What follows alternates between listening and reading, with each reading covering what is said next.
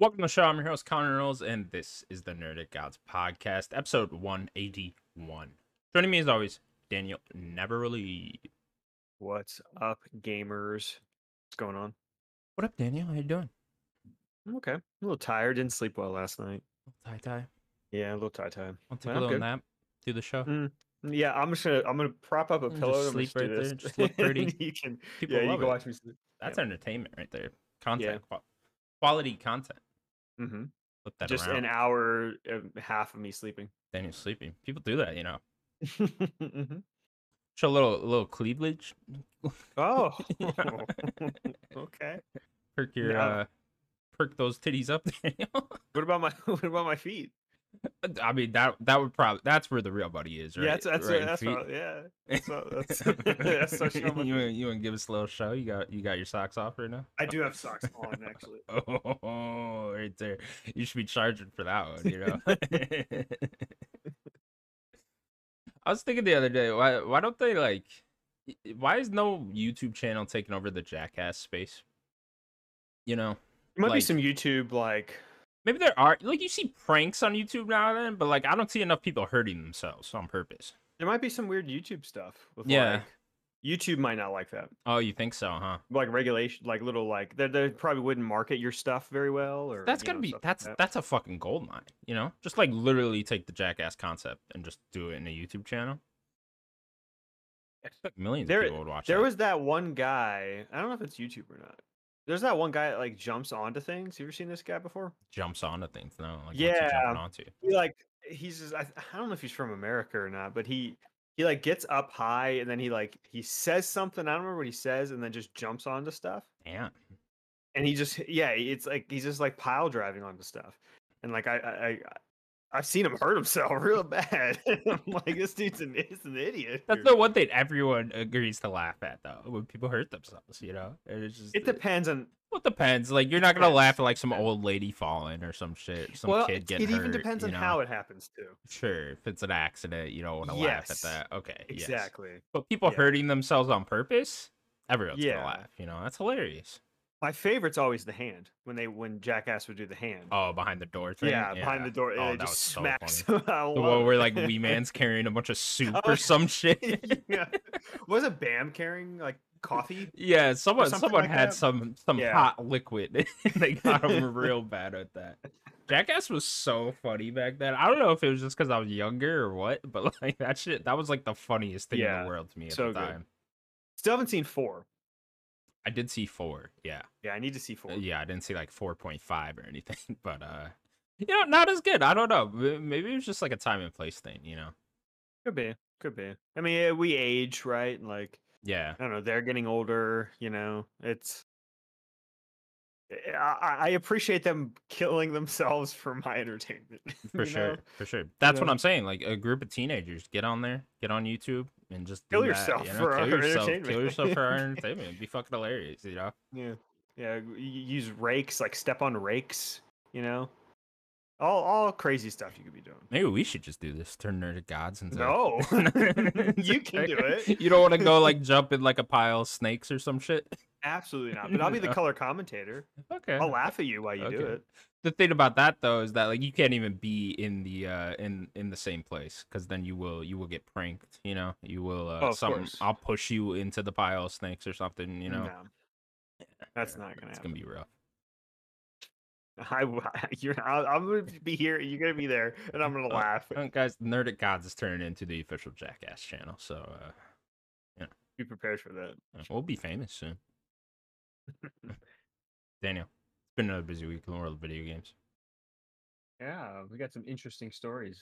I don't know if I actually want to start off with her joke or not. You know what, we're going to do it. Daniel. This isn't a joke, by the way, people. Scratch. Yeah, it's not a joke. What are you even saying right now? This is serious. That didn't happen. That didn't. You know, Daniel, heaven has blessed us yet again. Thank you. God has shined his light rays upon the world once more. He has decided, you know, humanity, you've been through enough. You know, Nickelodeon. These past 5-6 years been rough. These past 2 years since the last one been rough. Yeah. You know, Nickelodeon All Star Brawl 2 has been announced officially new characters that have joined the team, if you will. Jim Neutron, of course, and Handsome Squidward are here. I didn't get to write up a little thing from this because this is coming hot off the press. But, Daniel, Nickelodeon All Star Brawl 2, our game of the generation, is getting a sequel. Can you believe it? And like I said before we started, game of forever. Like, you don't need another video game. We have the perfect video game. And, like, I don't need a Last of Us 3. I don't need a new Halo, you know? I'm a Halo fan. I don't need Halo. Bungie, what are you doing? Retire. What are you doing? Retire. Please, Rockstar. GTA 6. You're probably going to be next year, next 2 years. Just cancel the game. Burn it. Needs you it. Know, bury it like ET. I don't need your game. You just need to make Nickelodeon All-Star Brawl. Would that be? We just look at our local news channel. We just see a dumpster truck dumping a whole bunch of GTA 6 copies into a landmine. I'm like, what the fuck? We've been waiting for this game for so long. Oh, fuck. But we don't need it anyways, right? The Golden All-Star Brawl 2 is here. The game of forever. Stop playing Fortnite, kids. Don't fucking need them. Yeah, what's the stance?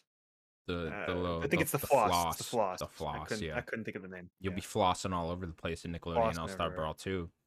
Yep. Can't fucking wait. So yeah, sequel to Nickelodeon All-Star Brawl, the Smash Bros. Ripoff, but with Nickelodeon characters. Getting a sequel here. I played the first one for a legitimate 10 minutes. Just because I couldn't handle such greatness, you know? Yeah, of course. Yeah, I don't feel like play games. Yeah, I don't feel like I deserved it, you know? Mm-hmm. I'm just not at that point in life yet, you know? But hopefully some people are blessed enough to be able to enjoy this, right? Yeah. I know that one of the biggest critiques of the game was that it didn't have voiceover.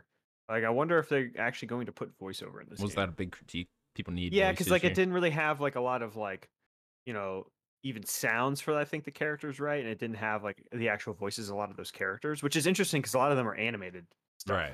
Like, I wonder if they're actually going to go and try to put some voices in. I haven't actually looked at, like, the trailer or anything, whatever they have right now. So I'll have to do that after the show. But, yeah, that's one thing I'd like to see is, like I want to hear Aang. I want to hear Aang beating up, you know, Leonardo. Why would I not want that?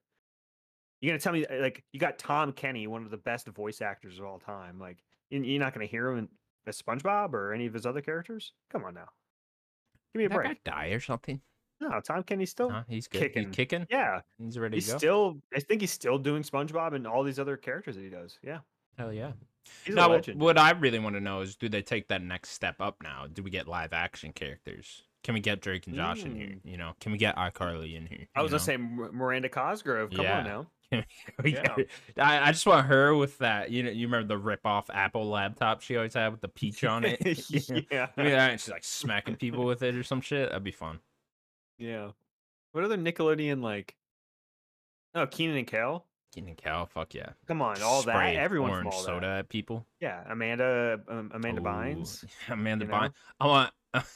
You know, I'm getting flashbacks because I swear we made this same joke with the fucking last one. And I'm about to say something that I swear to God I've already said. I want adult coked out Amanda Bynes as a skin. And I'm like 90% sure I've made this joke in the past. Thing doesn't change. Nothing changes, Daniel, you know? No. We just go full circle. It's just time is a flat circle here. When they announced the third game in 2 years...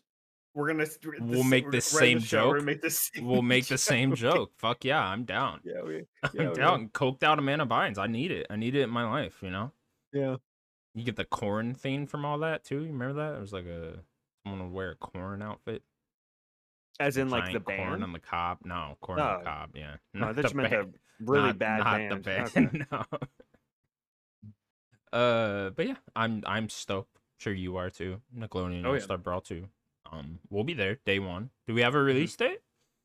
I actually didn't see one. I just saw the announcement. You know, people, we are not prepared. Let's see. This is just breaking. Yeah, it does not look like a release date has been announced. It might be next year, to be honest. Might be next year. Yeah, that's a shame. But we will wait for good things.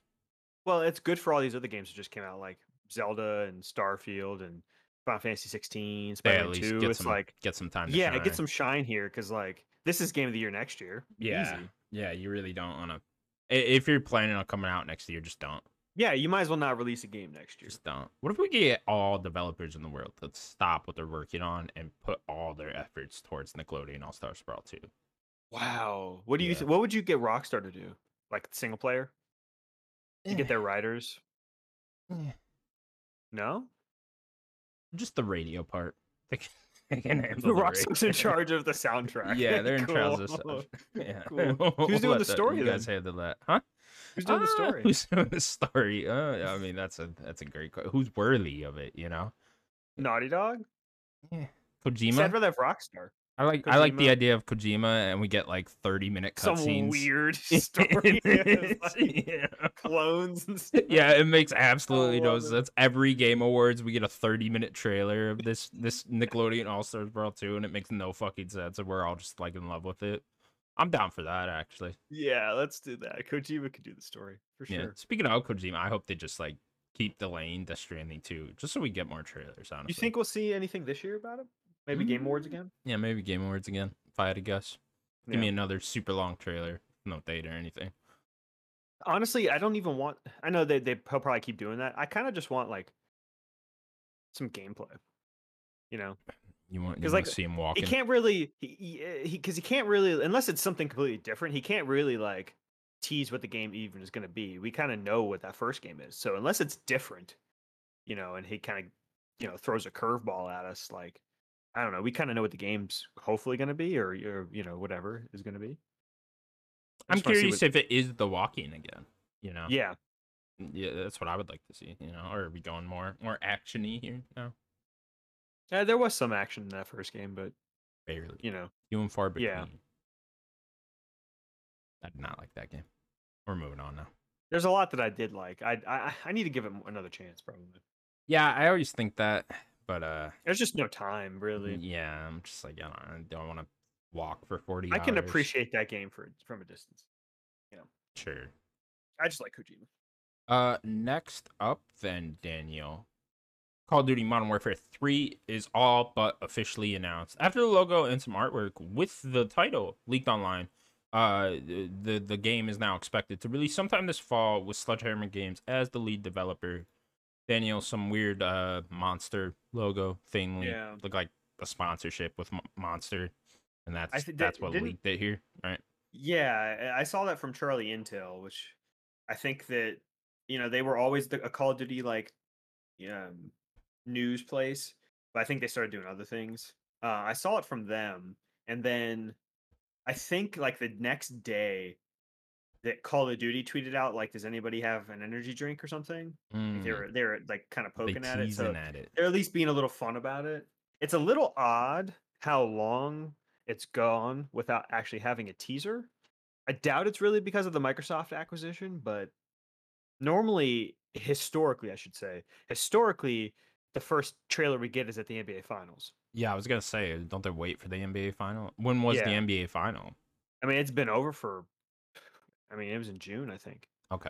Yeah, it's been over for like a month now. So we are a bit past now. Yeah, we're a bit past. It's getting a little long in the tooth or even maybe not even long in the tooth, short for like its window, because it's usually like last week of October or first week in November. So they're probably going to go in November, seeing how much is coming out in October. But who cares? It's Call of Duty. They don't care.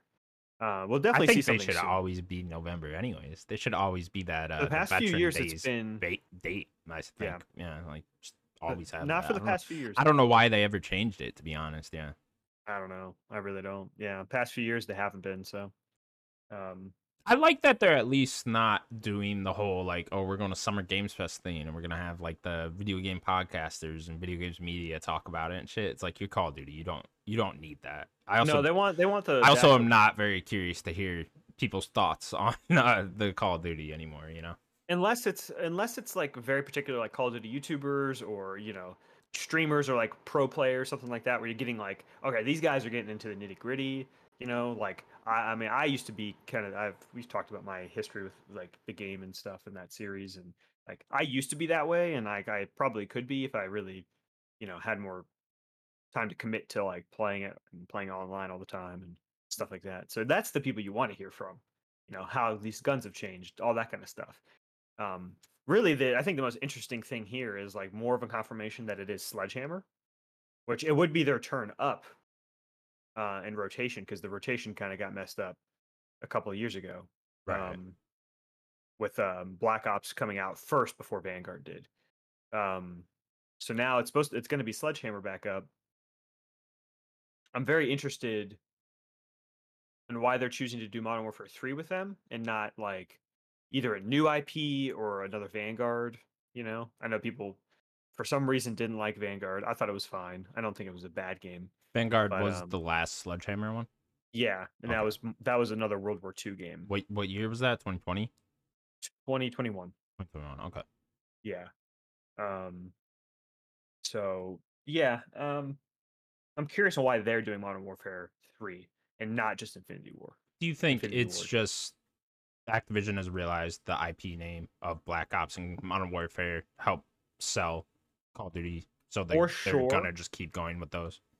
For sure. But I wonder how much Infinity Ward is even helping, because that's their baby, you know? Like, Modern Warfare really never misses. Sure. I mean, mostly with the Black Ops, I'd say Treyarch really doesn't really miss with the Black Ops either, but like Sledgehammer, I have my critiques for them. They're clearly the third company there. So them to take a big reins of Modern Warfare 3 is a big deal, and not to be led by Infinity Ward, you know. So I'm curious if Infinity Ward actually has involvement here too. They have to, I would assume. I would assume. I mean, you're using the same base engine and a lot of assets from, I mean, it was only a year ago Modern Warfare 2 came out, right? So you're going to be reusing a lot of those things that Infinity Ward made, right? In Modern Warfare 3, yeah. Was it last year that Activision was like, we're going to try to, because I think Treyarch and Infinity Ward always had two different engines. Didn't they say last year they were all going to go to like Unreal or something? I do vaguely remember something like that. Yeah, you might be right. So there wasn't like a change, or they were both going to use Infinity Wards or something like that. It's something like that. Something weird, yeah. So it might just be a little easier even when they get to that point. I guess you could tell me, has Sledgehammer ever made a Call of Duty that's like really hit? It depends on who you ask. Sure. That's really, Call of Duty is very dependent. So their first one they ever did was Advanced Warfare in 2014. Some people really love that game. I think the story, from what I remember, I need to replay that story. I remember the story being pretty fine, decent. The Kevin Spacey one. This is the Kevin Spacey one. I played the single player. Yeah, yeah. I remember that story being pretty fine, on the better side than the bad side. That is when the multiplayer basically went nosedive, because they started introducing the exosuits, and they started giving you like double jumps and wall running. It was trying to be Titanfall, and it wasn't Titanfall. And like that for me, no. In terms of, you know, like I said, I like the story really, not the multiplayer. And then they did, was it 2017? They did World War II, which I liked. The campaign. I thought the campaign was fine. They did some interesting stuff in that campaign. That was actually the last single player campaign that I played through. There's some other ones I'd recommend too. Was the World War II one. I like that one enough. They did some interesting stuff with the What's funny is I'm noticing that these guys appeal to me the most. I think it's just because, at least with those two, they did something different with Call of Duty, you know? Like at least a little bit different with Advanced Warfare, and obviously we've had World War II games before in Call of Duty. Sure, but they're just not speaking to me, you know? Like, it's just like another Modern Warfare, right? It's like, this is the second Modern Warfare 3, now being the sixth Modern Warfare game and all. I couldn't be any less interested, you know? I'll tell you to check out this one. I know that it'd be a lot, you know, and you'd have to download and try to play it. It's not that long. Check out Infinite Warfare. I know that game got dunked on a lot. It was like Call of Duty in space or whatever. That might be one of the most underrated of all the campaigns, in my opinion. Was that the Jon Snow, Conor McGregor? Yes. One? Yeah. Okay. I don't remember Conor being in it. He was very. I don't remember how much, but he was. Not that. He was probably just a villain that dies or something. Yeah. I don't think I ever played through this. What year was this? This was 2016. Okay. I think I played a little bit of this one. Yeah. So this was kind of the culmination of everyone disliking the wall running and stuff, and then that's when they went to the World War II one.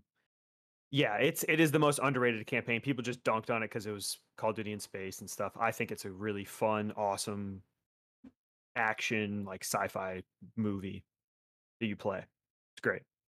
But yeah, I think Sledgehammer's a fine developer.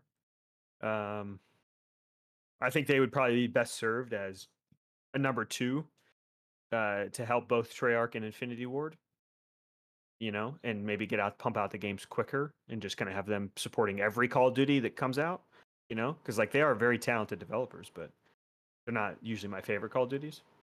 Yeah, no, that is something I would love to see, especially once Xbox fully takes control here of Activision, is get all these devs off of Call of Duty. I know we've talked about this before, and possibly the last 2 weeks we talked about the same thing, so I won't go over it again too much. But yeah, I would just like to see that, you know, have Sledgehammer be the support studio and then just have Treyarch and Infinity Ward going back and forth, making the Call of Duty games, you know. Hopefully make it not yearly anymore too. Or make them every 2 years with them, right? Yeah. You take each every 2 years. Yeah, that's I would love to see that, but we'll have to wait and see what they want to do exactly once they take the reins here. Yeah. Yeah, I don't know what it would take exactly to get me like super into Call of Duty again, or not that I was ever like super into them, but like even just want to play through another one of these campaigns or something. I would definitely need a new one, you know, not a Modern Warfare, not a Black Ops. And then I would need the setting to be like somewhat interesting to me, or like have it sound like it has a cool story or something like that. Yeah. So I think, did you look at that teaser for the Infinite one? Oh, for three? No, for three. Okay. Is there like a teaser trailer now? No. Just that image. Oh yeah. I saw that image. Yeah. Okay. Of course. So did you play the original trilogy? Yeah, never three. I played Modern Warfare 1 and 2, of course, but maybe you can loosely remember me, even though me and Tucker did Modern Warfare 2 not that long ago.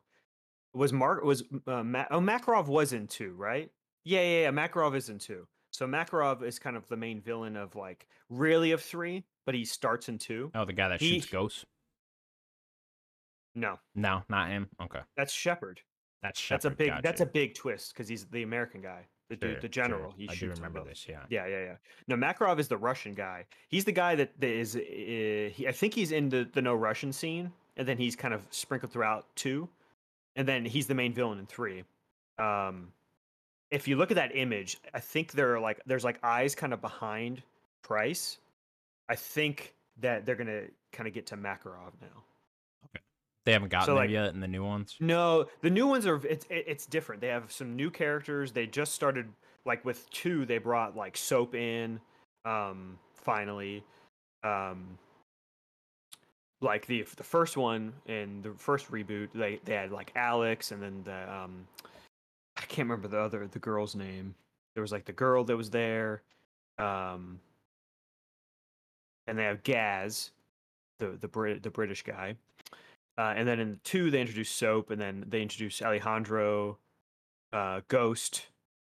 So they kind of had like a few more of those new characters. So they kind of have a pretty big cast here. So I don't know if they're going to try to do it as a trilogy or not, if they're going to kind of go big with Makarov and like, you know, maybe kill off some of these characters.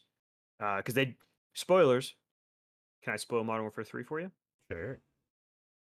Big spoilers if anybody doesn't want to hear this. I'll put my hands down. I'm done.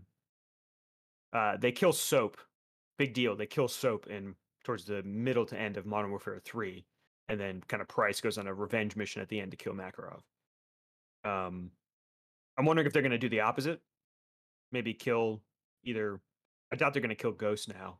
But maybe they'll kill... Captain Price. That'd be a big deal. Even though I don't like that because I like Price too much. But yeah. Okay. Huh? I'm excited. Give me a trailer. I want a trailer. Yeah. Curious to hear your thoughts when the game comes out. Like I said, probably November-ish. We had a guess. But yeah. Say that one more time. No, looking forward to your thoughts when the game actually comes out of Modern Warfare 3. I think we'll see something soon. Yeah. They need to at least have a teaser to start, right? Right. Yeah. All right, cool. Next up then, Marvel's Spider-Man 2 got a new story trailer at San Diego Comic-Con, as well as announcements for a Spider-Man 2 themed console and controller, both of which will be available on September 1st. You can pre-order it tomorrow at some point, Friday, the 28th, when this goes live. Go get your Spider-Man shit. Daniel. Yes. Did you see the new trailer? I did not, because I do not trust Insomniac. You talking about for the story trailer? Yeah. I think it's pretty tame. Is it? Yeah, I just don't trust them after that last time, man, when they showed that big scene that's like 2/3 way through the fucking game, and it's and then you play the game, and I'm like, oh, where's this fucking scene the whole time? And it's not until the very end, and it's just like, ooh, I'm still upset about that one. It's up to you if you you don't have to watch it. Like, I'm not. I don't trust them. Honestly, I'll say. The thing that they showed at the PlayStation showcase, you know, they really showed like just a bunch of gameplay, which is usually what I like, but it was just way too long. And then there was that kind of big sequence at the end that just felt unnecessary to kind of show like they did. I kind of just liked this better, just having that story trailer. It's like I already know what Spider-Man 2 is going to play like. Obviously, there's going to be some changes, maybe some new gadgets, that new suit, the symbiote suit or whatever is going to be different, but I know what that game's going to feel like, you know? So it's like, I'm more interested in what that story is going to be, you know? So like, I preferred this to be maybe the first thing that they showed, but do you plan on getting the console or the controller? The controller I'm 100% down for. I think this shit looks dope, man. Like, yeah. I think the console looks incredible. I think the controller looks incredible. It's way to go. They knock it out of the park with these. And that's a very rare thing for PlayStation, honestly. It's like, you do not see a lot of cool custom controllers and custom consoles and stuff like that, and PlayStation's just been a little tamer. The Spider-Man ones, they come correct with the Spider-Man ones, and yeah, I think these look fucking awesome. I love the whole symbiote thing taking over the console and controller thing. I love the way that looks. So yeah, I'm all in on the controller. I'm also buying these plates. So you are just PS5. Gonna get the yeah. I'm getting calling the plates or panels. I don't fucking know. Plates, panels. Okay. Who cares? Okay. Same thing. But I'm 100% gonna get those. I think you didn't get any of the other colors that they have, right? No, I never got another color. I never really was all that interested, if I'm being honest. Like, you got Nerdic God colors though. Yeah, that's kind of cool. But Spider-Man, they did it for us. Yeah, like, yeah, they clearly did. They're paying me. Put our little logo on the fucking side. No, they pay me. They pay me to license. They paid you? Yeah. Where's my check? I shouldn't have said that on the show. No, it's my fucking check. You gotta end the show. End the show. I'm taking you to court. Oh no.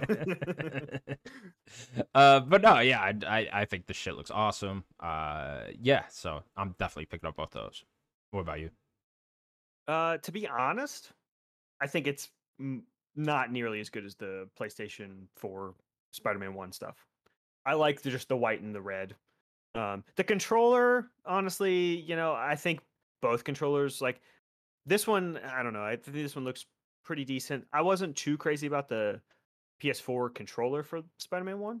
I don't know why. It just didn't click as much as like the console. That PS4 Spider-Man 1 is like top tier, like console period, like of any like IP they did. It's like 360 R2D2.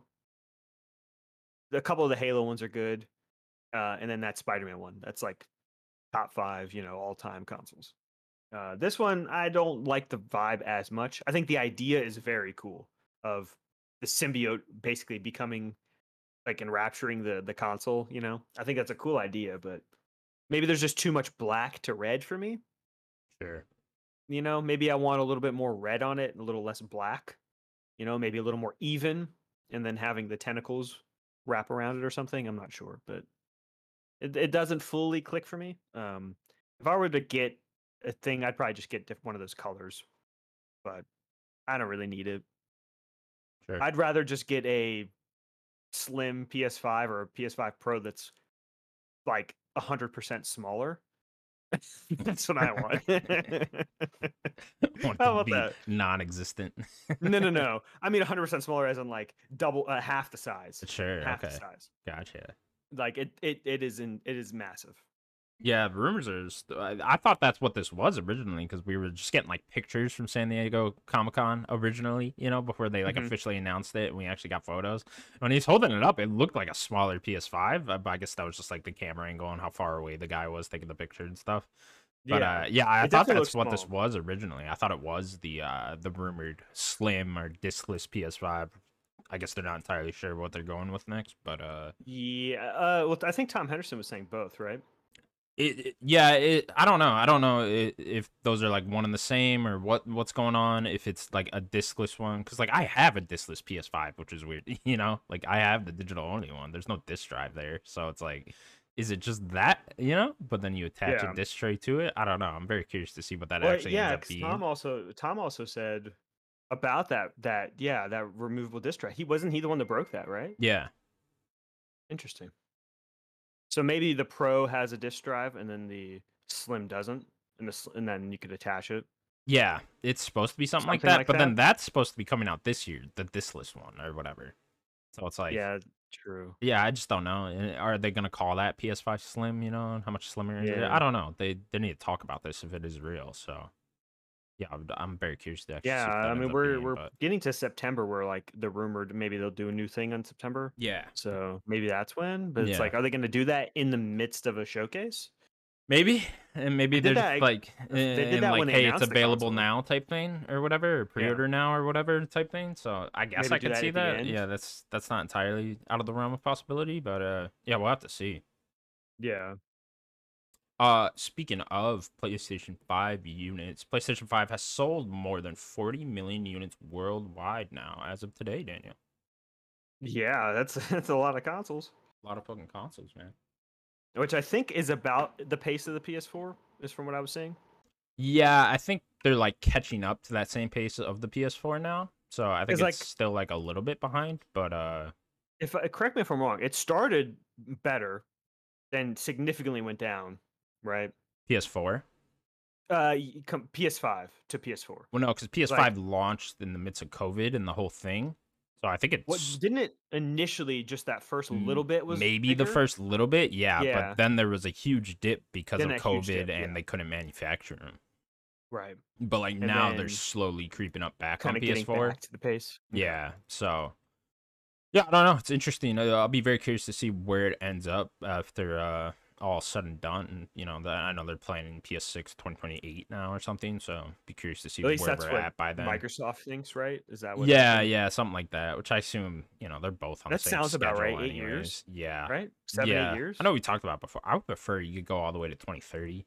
Do a new console every decade. 10 years is way too long. Yeah, I guess. I mean, we'll all be pissed off with it by then, but like I wouldn't have minded another couple years on PS4, Xbox One gen. Yeah. You know. Maybe. So are you saying you'd want like a half step every 5 years? Yeah, basically give me a half step every 5 years, and then half step big release every 5 years. You think that's about? And like it just sounds nice too because it launched in 2030, right? And so 2040, you could expect PS7 and stuff like that. I don't know. I wouldn't mind that entirely. It feels so short because like it's like, dude, next fall we'll already be halfway through this gen's life cycle. It's like, damn, that's quick. Yeah, the problem is how fast tech moves, right? Right. Like that's what kind of sucks is like I don't want to keep going off tangents. I feel like I've been going on tangents all episode, but like it as much as I want to give these consoles time to breathe, it already feels like we're behind again. Sure. These consoles are not even like the first year and a half, maybe 2 years, right? Like we're 3 years in. I'd probably say year. That first year of the console, I felt like, oh man, you know, fast load times, you know, 60 frames, awesome, everything's great. And we're just reverting back. Everyone is. The problem is now is we're actually getting games that are built for these consoles. You know, they're no longer. Yeah, they're no longer the games that are just being ported from PS4 over to the PS5 and Xbox Series. Now we're getting full fledged. Look at Jedi Survivor. You know that ran like shit. Yeah, exactly. You know, even FS16 has problems, right? At certain points. So every time there are major cutscenes, I'm playing this game and I'm like, this ain't it. Yeah. What is this? You know how much money is in this game? Are you kidding me? No, I didn't think FF16 was like nearly as bad as Jedi Survivor. No, but there's still dips, 100%. There was a big fight that I did, and it was like a cutscene right after or something, and it's like I'm trying to watch this beautiful cutscene, and I'm like, why is the cutscene stuttering? I don't understand. Yeah, why? What is happening? I'm not even playing the game right now. FF16 was interesting because it was at times where it felt like it should be slower, that were actually more rough than like big gameplay. Like there's parts where you like go into like dungeons, quote unquote, there in FF16, and I felt like it ran better there than it did anywhere else, you know. But like when you're out in like an open world section in FF16, that's when it runs the worst. And so I find that type of stuff interesting because it seems like a lot of these, it is like open world stuff that's really halting these developers, at least in the case of Jedi Survivor and FF16. Is Jedi Survivor, like I was talking about when I was playing through that game, it was that whole what was the world, Koba, whatever, the giant open world in Jedi Survivor, Kobo or something. Kuba, if you played it, you know what I'm talking about. It ran horribly there, you know, for me. But then everywhere else, I was fine. I had to literally switch it to quality mode every time I was on that planet just because the frame rate was stuttering so bad. And then I feel like the same in FS16. If you're in, like, one of the bigger open world sections in that game, one of the open world areas, it runs the worst it does, you know? But then you're in, like, a smaller dungeon, more compact area, it runs fine. Yeah, but I guess basically what I'm saying is, like, these consoles just, they don't feel like they're doing what they should be doing anyways. Maybe these devs need time to maybe that helps your case, is like maybe they need time to figure these consoles out more, but it's like, man, it doesn't feel like it right now. Nah, it's I mean, it's funny because we're all coming off of last year too, where we got Elden Ring, God of War, and Horizon, all of which on PS4, right? Which on those, and those felt fine. Out of those, God of War, not that it had a lot of issues, I had a few little things in God of War that the other two I didn't. Sure. Like little minor things. Like I think I mentioned this last year. Like there was one shot of like in the menu of Kratos trying to hold the Leviathan axe, and there just wasn't even an axe in his hand. Whereas like in a menu, you know, when he's just like holding it, you're doing whatever. Like he just didn't have it in his hand. I'm like, okay, that is a real big budget game. I don't know what's happening. It's not holding nothing. Yeah. But regardless, I think all three of those games ran fantastically. Oh, for sure. But those games, for the most part, those games were last-gen games, right? Ported over to the current-gen consoles. So, I just think, I don't know, it's the type of thing where we're gonna have to wait and see. It's probably only gonna get worse. It better not. It better not be getting worse. I'm gonna be so upset. That's why I'm actually excited for the PS5 Pro, honestly. Like, I know it gets dunked on a lot, but, like, I'll be there day one. As long as it's PS5 smaller, I might be. Yeah. I mean, hey, you're going to run my current-gen games at 60 frames or closer to it, I'm all for it. Yeah. All right. That will do it for PlayStation news. Moving on to the rest of the world. Mortal Kombat 1 first DLC characters have been announced, including Homelander, Peacemaker, and Omni-Man. No word on when these will come out exactly. I don't think it's like there's like an early access thing. It doesn't, or like the digital deluxe edition of that game. It doesn't look like it's combined in that. So I don't think these characters are like launching with the game. But no, I think this is just a pre-announcement. It's probably going to sprinkle throughout the end of this year into next year. Can you read the rest of them? Let me pull it up. Yeah, because I think they announced at least that first pack. So. And on here, there's six of them. Trailer. I'll try to find them all. But yeah, Omni-Man, Peacemaker. Yeah. Here you go. Ermac. Mm-hmm. I don't know who that is. You do. Do I? Okay. Yeah. I'll explain them after you read them. Okay. Takeda. Okay. And yeah, those are the only ones that I didn't mention. So you got Homelander, Peacemaker, Omni-Man, Takeda, Ermac. Oh, Quan Chi. Mm-hmm. Yeah, that was the other one. There you go. Yeah, that's it. So six of them. Yep. Well, what's Quan Chi, Ermac, and Takeda? Do you know all? You know all them, right? Do I? So those three are actual Mortal Kombat characters. Oh, okay, gotcha. Takeda, did you play X? No. 10. Okay, then you wouldn't know him. Takeda has this like cool like whip thing that he did. He's Kenshi's son. Okay. You know Kenshi the blind samurai. He's Kenshi's son. Quan Chi, you don't remember Quan Chi from the older games? He's the bald white guy that's kind of a villain. He would work with Shang Tsung a lot of the time. He kind of has like green magic. He's that's the guy with the green eyes in this trailer. He's in the far left. Okay, I see him. Yeah, you'd probably recognize him as like a villain of some of the other games. And then Ermac. Ermac's the guy that he's always red, and he has like skull stuff. Did you play 9? MK9? No. Oh, you didn't even play 9? That's probably my favorite. Was that the first one in the reboot? Yes. Yeah, that's one you can't get easily now. You cannot get that one easily, yeah. Sadly. Yeah, Ermac's really cool. He hasn't been back since 9, so it's cool to see him. It sucks that he's DLC, but yeah. In this trailer too, there's a bunch of characters. Wait, did we talk about that trailer last week? They showed a trailer with like some new characters and stuff. Yeah, I think so. This is just the DLC pack trailer. Yeah, they've been announcing just new characters, the cameo characters, just left and right. Yeah, they're doing a really good job marketing these and this game. Really, like it's gonna be a huge game, right? Yeah, I mean, Mortal Kombat, we already know it's the best-selling fighting game. Yeah, easily. Yeah, I was surprised in Capcom announced that Street Fighter hit 2 million in copies, and I'm like, damn, like Mortal Kombat's gonna blow that out of the fucking water, huh?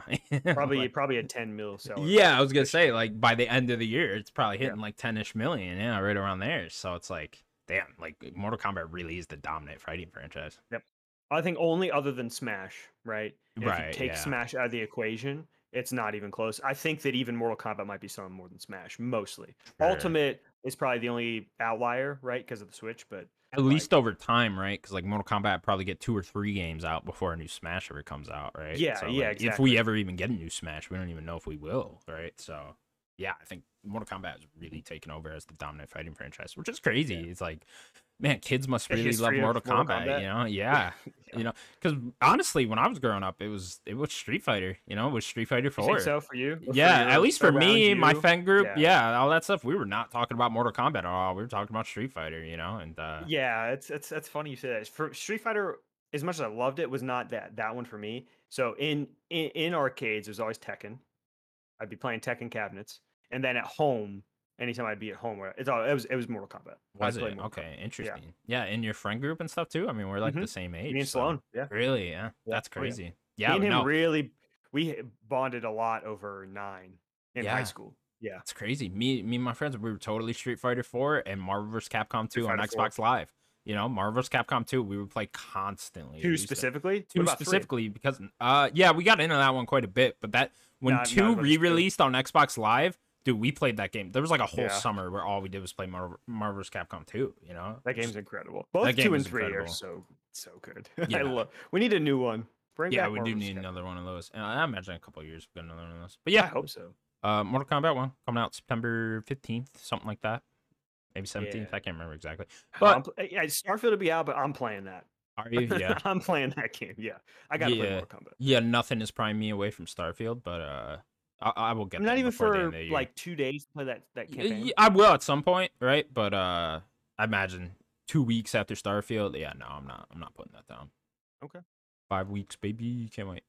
All right, cool. Next. No, it's not 5 weeks away. Isn't really? I believe it's 5 weeks away. Yeah. Oh my lord. Yeah, hang on. Let's count here. Hang on. No way, dude. 1, 2, 3, 4, 5. Yep, exactly 5. No, exactly 5 tomorrow. Oh, I can't wait. Can't wait, Daniel. So excited. All right. Next up, then, Tencent has acquired a majority stake in Techland Games. The studio will still operate independently. These are the guys behind the Dying Light games. Dying Light 2 just came out last year, getting a big DLC sometime this year, or maybe next year. I can't remember exactly. But yeah, Tencent has acquired a majority stake in them. Daniel, not the best news. Yeah, I mean, we talk about Tencent all the time, and they're putting their hands in everyone's pie, you know? Everywhere. Yeah, I know it's worrisome because the whole Chinese influence thing, right? And, you know, part of their government owns all part of all Chinese companies or something like that, or like they have some level of control over them. I think there are some that aren't, but I would say 95% of them probably. Yeah, something like that. So it's just, you know, it's worrisome anytime you get government hands involved in video games and stuff like that. You just don't want that type of stuff. So you know, I understand the worries, but yeah, I mean, they're creeping into a lot of these places, right? You know, they own part of FarmSoft, or they have a big stake in them. Mm-hmm. Can't remember the percentage. And a bunch of other companies, right? Didn't they just buy another one a couple weeks ago? A bigger one. I can't remember the name now, but nonetheless, it's just left and right. I feel like we're hearing more and more about Tencent creeping into the video game industry. And obviously, you see the revenue numbers, right? Like, I remember that that one thing found on Twitter of like revenue numbers that come in. They're 10 cents in second in terms of video game revenue that comes in, right? Which is insane. I mean, you know? To be fair to them, like League makes a lot of money. Yeah. You know? Yeah. Like League's probably their biggest take in, I would assume. But I mean, I think they own a couple mobile companies that do bigger mobile games, right? Don't they own the Genshin Impact guys and stuff like that too? No, that's NetEase. NetEase, okay, yeah. I think that's NetEase. It's still a Chinese-owned company, right? So yeah, it is. But they own stake in Epic. So I mean, that price on like that Fortnite 40% right? stake, I believe, too. Yeah, yeah. So it's like, huge. They own a huge stake in Epic, and it's like, all right, well, that's Fortnite money. You know, Fortnite money's going to a big foreign company. Yeah, it's interesting because like Techland's a very well beloved. You know, maybe not critically, they don't always hit like a critical bar, a high critical bar in terms of reviews, but like in terms of fans, like people love their games, you know, people love Dying Light, especially that first one. I know that second one, you know, especially review wise didn't hit, but I actually don't even know sales. Maybe you would know how well two did. I do not currently know, but I am curious that you bring that up with the first one. I am curious if it has the same type of thing as the first one, where the first one became very popular over time. It wasn't necessarily especially right when that game DLC launched. Yeah, when that big DLC came out and stuff like that, like over time, people were just talking about like Dying Light. And they have like multiplayer modes in there, so I think a lot of people get their friends involved, and then they're constantly playing Dying Light and stuff like that. It's actually really interesting what that game's been able to do. You know, it's they like supported that game for like 5 years. Yeah, it's kind of taken that Far Cry model and turned it into like a live service game almost. You know, and people get super into those. So I'm curious to see if Dying Light 2 has the same kind of popularity to it, where it just gets more and more popular over time. Yeah, and I'm wondering what this influence of money could even do. If we want to take away, you know, the actual Tencent part of it and just talk about the money in Techland, like what is money going to help them do? I know money you would think can solve a lot of their problems, but I don't know if it's that easy, right? Like they're going to need to staff up and all that kind of stuff. So what is their goal and what they're trying to do? Are they trying to get to a Dying Light 3 quicker? Or are they trying to do a new IP, a new game? Are they trying to support Dying Light 2 for longer? Like I just don't really know. Yeah, I don't know what their goal is. Yeah, no, it's a good question. You know, we live in the video game space now where just everyone's getting acquired left and right, and I think everyone's just kind of looking for that bag, right? That money that'll just keep them flowing, keep them able to do what they do, not closing down. Sure, yeah. And I think everyone's just taking money from anywhere they can get it at this point, right? So Tencent's coming up offering you a bag, right? You're gonna take it. I mean, we're in a new era, and we're not on the other side yet. Who knows when it's gonna close. We're just getting started, honestly. We're just getting started. Yeah, yep. It's especially now with the whole Activision Blizzard thing closing down. It's like I imagine a lot of these guys are going to start ramping up again with the acquisitions. You know, all three of them really. I mean, we just saw then who just acquired? I think Capcom just acquired someone. Like what? Oh, really? A support studio type thing, like someone that supported Street Fighter 6 and stuff like that, one of those companies. Okay, that makes sense. Yeah, but it's just like you would never see that 10 years ago, you know, or like no, Capcom. They just keep working with them. Yeah, right? Anyone acquiring anything, or like Sega, they acquired the Angry Birds developer and stuff like that. Like you would never see that type of stuff even 5 years ago. But now you're just seeing acquisitions go everywhere, and I'm sure Capcom and Sega could just be beefing up and trying to look more attractive to bigger companies so they themselves could get acquired, right? Yeah.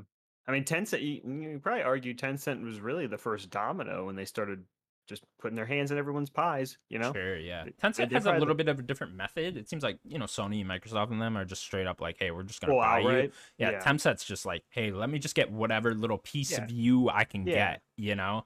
And however much or little that is, and get my hands in everything.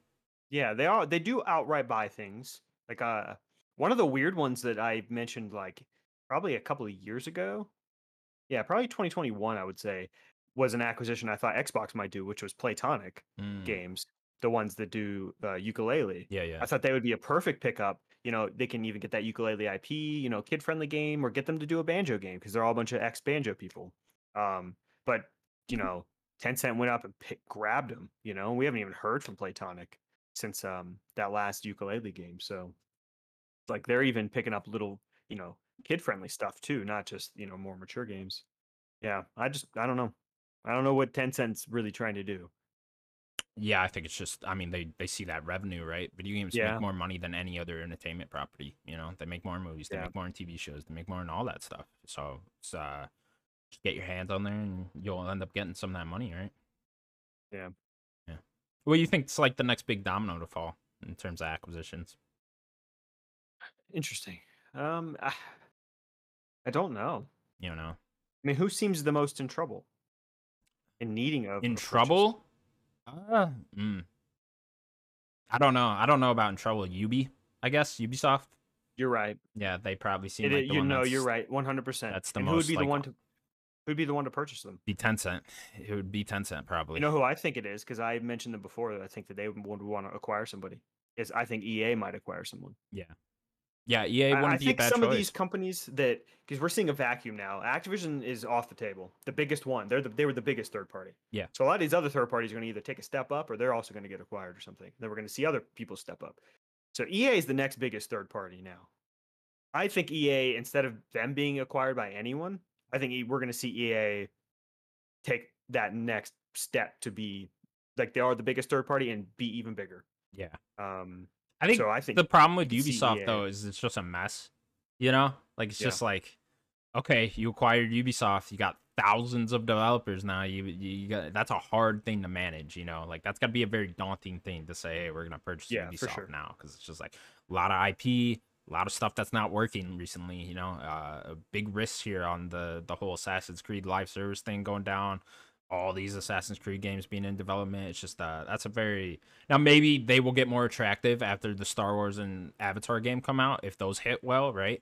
And then maybe... Or even Mirage. Even Mirage, right? Yeah, if all those things come out and hit well, maybe we're, you know, a year from now, we're speaking differently of Ubisoft, but that's just a very daunting thing. That's a lot of developers, a lot of people to manage, a lot of IP to manage, stuff like that, so... Yeah, if EA wants to undertake that, I can't imagine Microsoft looking at, or Sony looking at Ubisoft being like, "Oh, we need that."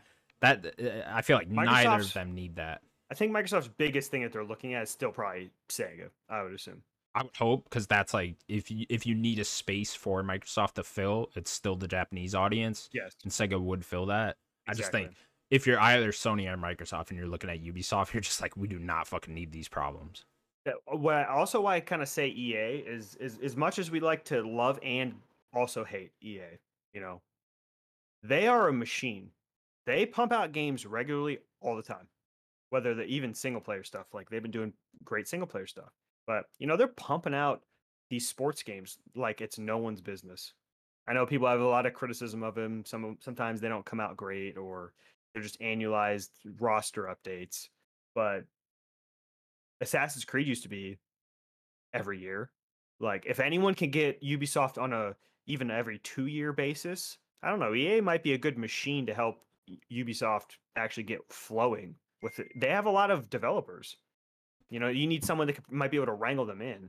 Like I'm not a big fan of Andrew Wilson. Is that's his name, right? Andrew Wilson? Yeah, I think so. Yeah, he seems like a whatever guy, but he seems to be, I don't know, he seems to be doing pretty well at EA.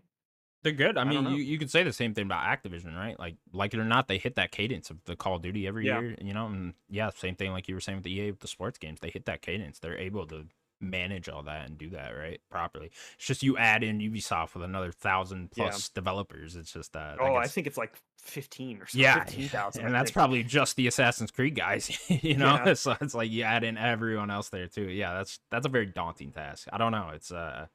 Yeah, I am curious what the next big one will end up being here. You know, I could see some developers getting bought out pretty quickly here, you know, but as far as like big publishers, yeah, I would think Ubisoft would be the next one there. But we'll have to see. That's a good point. I wasn't actually not even thinking about Ubisoft, but they are probably the most likely and in trouble. Yeah, and it seems like they want to be sold. So yeah, it's you know, times are changing. We will see with these acquisitions. Next up then, speaking of Ubisoft, a sequel to Immortals: Fenyx Rising has reportedly been canceled inside of Ubisoft. Immortals Phoenix Rising, of course, the game came out in like 2020, I think. 2020 sounds right. Show. Yeah, 2020, fall 2020. It's kind of a Breath of the Wild inspired Ubisoft game. Daniel, I know you didn't play this game, right? No, Sloan played it, and I kind of watched him play a little bit of it. He played, I think he played it that following year though, because it kind of came out like right at the end of the year. Yeah. And then I think he kind of played it sometime around there. Yeah, they Ubisoftified Breath of the Wild, and I didn't. That is not why I liked Breath of the Wild. You know, sure. Like that's kind of the opposite of what I liked about Breath of the Wild. You know, not to like hate on that game because I'm sure that there's some fun in that game. Sloan enjoyed his time with that game, but I like to see new IP. Period, one way or another. So it kind of sucks that it seems like this IP is kind of snuffed out now. You know, maybe there was something they could do with the sequel. Who knows? But it really seems like they're focusing on Assassin's Creed and not, you know, anything else. Maybe Far Cry, but yeah. Yeah, it really just seems like they're doubling down on already popular IP that Ubisoft owns. So they're kind of getting out of here with the Immortals Phoenix Rising, which I know didn't sell the best. It sold decently well, but didn't sell the best. Yeah, it kind of sucks, man. I'm right there with you. I like seeing new IP. I like seeing people take chances and stuff like that. So I would have preferred a sequel to this at some point, you know, just to get that audience going. I know maybe I'm part of the problem, right? I didn't support this game. I didn't buy it or anything. Me too. I didn't play it. So, but yeah, it just wasn't interesting to me, right? So I was just like, you know, I'm not gonna fucking buy that. But I think that name change really hurt him too. Oh, yeah, what was it originally? Was it just Gods and Monsters? Oh, Gods and Monsters. That is a cooler name. I think it's a cooler name, yeah. Yeah. Why did they change it? It's a little more generic. Gods and Monsters is kind of generic. Yeah. I still think it's cooler than Immortals Phoenix Rising. Yeah. You know? It's a weird name. Maybe cut out the Phoenix. Maybe just Immortals Rising. Maybe. I don't know. Cut out the Rising, too. Just Immortals. Yeah. Maybe just Immortals. I think that's a thing, though. There's that movie, that Henry Cavill movie. Yeah, that's it. Yeah, that is a thing. Fuck. But yeah, unfortunate to see Ubisoft take a chance and take a swing here and miss. But yeah, them's the breaks. That's what happens, I guess. Yeah, make a new Trials game. We're Trials. I'm sure they are, right? That IP hasn't been dead for that long. I can't remember when the last one was. It was the one with like that cat. You remember? Like that wasn't long ago. A Trials game with a cat? Yeah, with a cat. Yeah, there's a cat. He had like laser eyes or something. You know? I don't even know what you're talking about. Did I have a fever dream? Am I imagining this? I mean, you probably did. I don't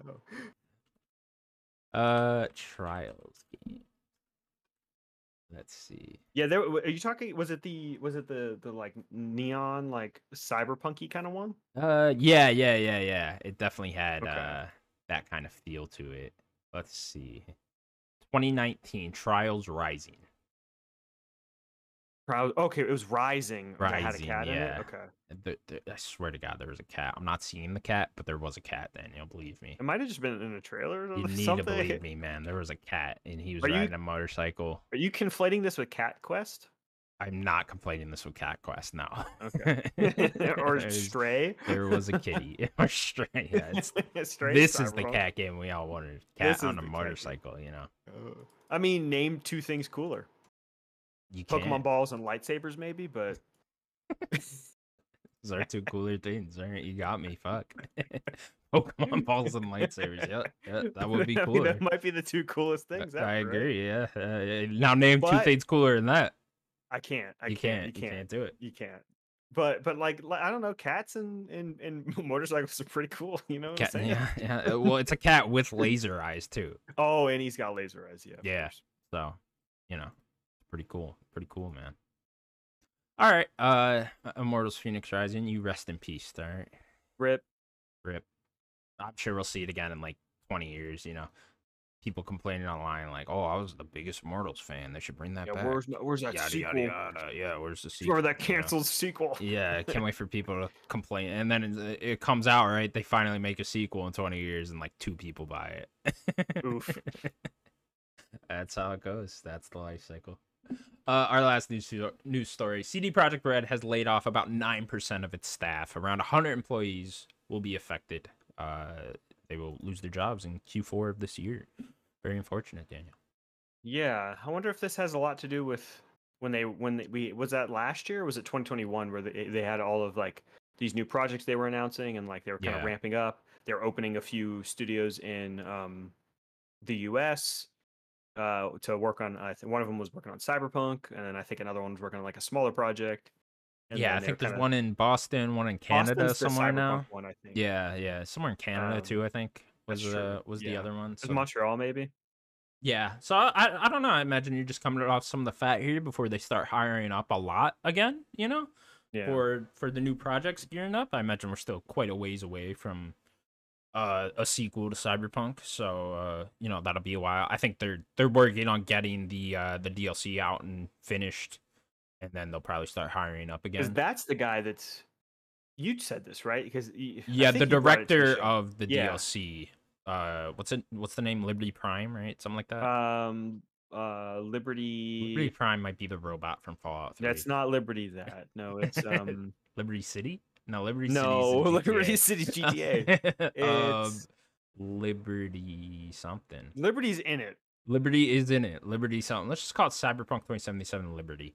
Once that DLC is done, let me think. The director of that is moving to Boston to direct the Phantom Liberty. That's it. There you go. There's I had to do the thing. Yeah. I had to go into my mind for a second. It made me you had to battle yourself in like a kung fu arena or some shit. You've seen Sherlock when he's seen all the words. That's what was going on. That's what happened right there. Yeah, in real time, you got to see that. Real time, you watched me do it. That was amazing, honestly. But yeah, so he's moving over to Boston to direct the Cyberpunk sequel after he's done with the DLC, which is awesome. I'd imagine a good amount of his team is coming with him too, or something. So that'll be cool. All right, that'll be fun to get my first Cyberpunk sequel. I'm actually really curious what they're doing with Cyberpunk 2077. Did you hear about this whole like they're restructuring everything about the base game too? But I think with that actual new gen update, I think they already did some restructuring, especially perk wise and how like the skill tree work. It sounds like they're doing more and one more step from that. Apparently, so. Like AI is going to be entirely different now, the way that controls and all works and stuff like that. Even some of the shooting mechanics are being changed and stuff like that. So it'll almost be like an entirely new game once the maybe not that far, right? But like there'll be a lot of new elements when this DLC finally comes out. So I'm actually curious to go back and play that at some point. They did it with The Witcher 3. They basically made two other games on top of it. So it's like, you know, CD Projekt, you know, they rightfully so, you know, they had a mess on their hands, but they stuck with the game, and they are, you know, they're giving fans what they always do, is just fantastic DLC. So, but I guess basically what I was saying was, you know, maybe with all this restructuring and all that, like them making new studios, maybe this has something to do with them laying people off. I don't know. Yeah, it really sucks. And who knows? I don't know if they actually went to detail of where they're laying these people off, like what, you know, aspects of their job. Is it, you know, writers or, you know, whatever, animators or anything like that. So I'm not sure, but you never want to see people lose their job, you know. No, I know they're one of the biggest developers in that area too, right? Yeah, definitely. Kind of that European area. So very interesting. Polish, you know. I'm Polish. Are you really? Wow. Yeah, I'm a Polak. Polak, huh? Yeah, I'm part Polak. You dirty Polak. Gotcha. Okay, now. All right. Yeah, so unfortunate news. But that will do it for the news of the week. We'll now move on to what we've been playing. Daniel, what have you been playing? So me and Sloan finished Diablo. We beat it. Ooh. Yeah, thank you.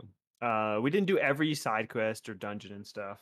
I think he kind of just wanted to get, you know, beat it, because we've been slowly playing this game since it came out, you know, like a month and a half or whatever. So, but yeah, we beat that game. I think there's 6 acts in it. That 6th act, it's not the longest one, but it's got like a big fight in it, you know, obviously big boss fight at the end and stuff. Yeah, what a great game. I love it. Yeah. So fun. I would like to try the other characters, but it's just such a commitment. I just wish I can like have all the perks unlocked and just go in there and, you know, do a dungeon and just mess with some of these characters. Sure. But, you know, I'm not going to level up to whatever. It's the type thing where you got to like replay the whole game again as that other character. Yeah. Or like a new game plus maybe. Yeah. But it's like maybe I should have did that with it when the beta came out, like tested them a little more there. fair. But it's Super just a little like and whatnot. Yeah, it's just a little late. Like I just would like to know how they play, but yeah, what a just a fun game just to have fun and just kill things. Lots of stuff, you know. Like highly recommend it for that. Shit. Game looks great. The music's great. The story wasn't bad at all. I thought it would be worse, to be honest. I was pretty entertained. It was interesting, very dark story. A lot of death, a lot of people dying, a lot of blood. Yeah, it was a great game. Really great game. You know, I always have a fun time when me and Sloan just play a co-op game. Are you the type to like? Are you guys planning on going back in when like the next season happens or whatever? Well, the season is like happening right now, I think. Oh, okay. First season. I think Sloan started a new character because you have to like start a new character for some stupid reason. Or the new season. Yeah, really? Very weird. Yeah. Instead of actually using your character that you've been making, it doesn't make any sense to me. Yeah, that's odd. So I think he like tested it a bit like last week or something, but I don't know if I'm gonna really try. I don't really have that much of an interest to keep playing Diablo like that. I don't know if he's going to continue or not. I know that he's also trying to beat Final Fantasy, and he probably has a few other games he's looking forward to. He might play Starfield. So I imagine there'll be like really a giant DLC at some point, or maybe not giant, or just like, you know, some sort of epic event going down. Will you hop back in then? Probably not. Probably not. No. Okay. I'm kind of done, I think. Yeah. Unless like I want to play co-op again or something like that. For the most part, I'm pretty much done. I'd just wait for Diablo 5 in 10 years. Sure. You know, that's pretty much what I'll wait for. I highly recommend checking it out though if you were interested. I know these really aren't your type of games. Yeah, no, not for me at all, but is it the perspective? Yeah, I don't like anything about it. If I'm being honest. Just nothing really appeals to me about it. You know, I see gameplay of it. I'm just like, this looks awful. You're not even a big fantasy person. No, yeah, I'm really not. So yeah. It's I mean, I guess I am. I don't know, but like, you know, well, yeah. What's your favorite? Do you like anything? You like Lord of the Rings? Not really. Exactly. No, yeah. Game of Thrones might be the only thing. And that's I like Game of Thrones. I mean, a lot of things are fantasy, right? Like, we're coming off two huge fantasy games with Final Fantasy and Tears of the Kingdom, right? So it's like, I love both of those. And it's just, true. Yeah, I like fantasy. I just, I definitely prefer sci-fi. Yeah, or modern stuff. Or modern, yeah, literally anything else. Yeah. Especially right now, like I am so sick of like swords and shit. Like, get me the fuck away from all this. Take me into Starfield, baby. Yeah, give me a gun in space. I don't want to see anything to do with a fucking sword. That's why you get Armored Core. You get a mech. Start shooting other mechs. Yeah, exactly. You know what I mean? Yeah. Give me Armored Core and Starfield World. I'm done with Tears of the Kingdom and Final Fantasy. I'm absolutely sick of them. I'm gonna shoot this elf with my cannon. Yeah. But it's a great game. I highly recommend it. But I played a little bit more Final Fantasy 16. Cool. I don't want to, you know, obviously no spoilers. I did the next big, like, what are they? Mother Crystal thing. Sure. Yeah. I did that whole icon fight. Icon fight. That's right. That's a better way to say it. Did the next big icon fight, and it was really cool. It got real repetitive. I'm going to be honest with you. Yeah. And it kind of, you know, I don't know if this is one of the better ones that you were referring to. You can clarify, I guess, after. But yeah, I'd have to know which one you're talking about exactly. I'll just say the Hugo fight. Okay. Yeah. No, I did love that one. Yeah. I liked it. It got real repetitive. I just felt like there was like 15 minutes of just me kind of, I don't know, just fucking hacking away at this guy. Yeah. Okay, next tentacle's coming. No, okay. The problem with the icon fights is like you only get kind of one ability with the icons, you know. To where when you're playing the base game or when you're normal Clive, you have 3 abilities to work with out of the 6. You probably don't even have 6 yet, so whatever, you know, you always have 3 abilities to work with, you know, and then the icon fights, you're limited to 1, so it kind of feels limiting in a lot of ways. They're much more about like spectacle than they are about the gameplay, honestly. And that's, I guess that's my problem with this Hugo one, was just it kind of just felt a little repetitive. I don't know. Yeah, sure. I did love the music during that one, though. Yes. I thought that was so fucking cool. There's the shot of, like, Clive is like, all right, I'm ready. I'm getting in there. And he starts running. And then it just kicks in with this music. And he's, dude, like, so charging cool. He's, like, fucking Limp Bizkit all of a sudden. I'm like, what is going on? No. Don't compare this to Limp Bizkit, oh, please. Dude. I'm going to start hating it now. Don't compare it to Limp Bizkit. That's exactly what it was, though. No. I was like, oh, that? This is fucking deep, man. Oh, because you know it to be true, Daniel. Except press L3 and R3 to accept the truth there, Daniel. No. You like Limp Bizkit music. I don't like Limp Bizkit. How would you say this? But yeah, I did love the spectacle of those fights. I really adored. You know, it's I understand what you're saying gameplay wise, but I think just like I just think it was just so maybe it was not that like exactly what I'm doing. I just think it just lasted too long, so it just felt like I was doing the same thing. Sure, right? Yeah. Like, no, a lot of the bosses. The problem with the game, one of the problems with the game, there's a lot of problems with the game, but a lot of padding everywhere. Yeah, it's like it's not hard. Like I don't know what difficulty you're playing on or anything. I don't even remember there being difficulty options if I'm being honest. There's like a loose like story or not. Yeah. Oh, okay. And then there's the rings. Yeah, and then there's the rings. So I didn't play with the rings, and I played on normal, right? And all that. I did not find this game difficult for one fucking second. I died 5 times in all, maybe. Throughout I beat it now, so yeah. And it's like, but like the problem is some of the boss fights, you're just sitting there, fucking hacking away at these guys for minutes on end, and I'm just like, okay, you guys could have made this health bar go down a bit quicker here, you know? Yeah, maybe it's just that these enemies just they just have too much health, so it just lasts so long. And it's not like it's difficult so you're like really having that hard of a time, you know? It's not like you're getting hit a lot and dying and you gotta like strategize about how you're gonna beat this boss or anything. You're kind of just sitting there hacking away at them for too long. It's not Elden Ring. Yeah, exactly. You know what I mean? And it's like, I guess in Elden Ring is a little different because it's just like, you know, it's more in how much you're hitting them. Sure. Right. So it's like, oh, if I'm high level, like I'm beating these bosses down. Right. Elden Ring, it always depends on like what level you're at, how high your damage is and stuff like that. But majority of Elden Ring fights, you have to strategize and figure out exactly how you're going to beat this boss, when to dodge in and out, when to go in and attack, do light attacks, do some magic, all that type of stuff. Final Fantasy, you could really just get away with hacking and slashing.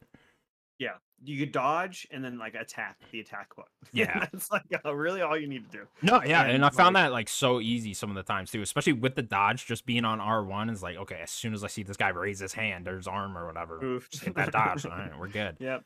Have you gotten into? I suppose you don't have the abilities yet. So like there's 2 abilities, the 2 last abilities, there's 2 really interesting mechanics tied to those that I think you'll really enjoy, because those are the 2.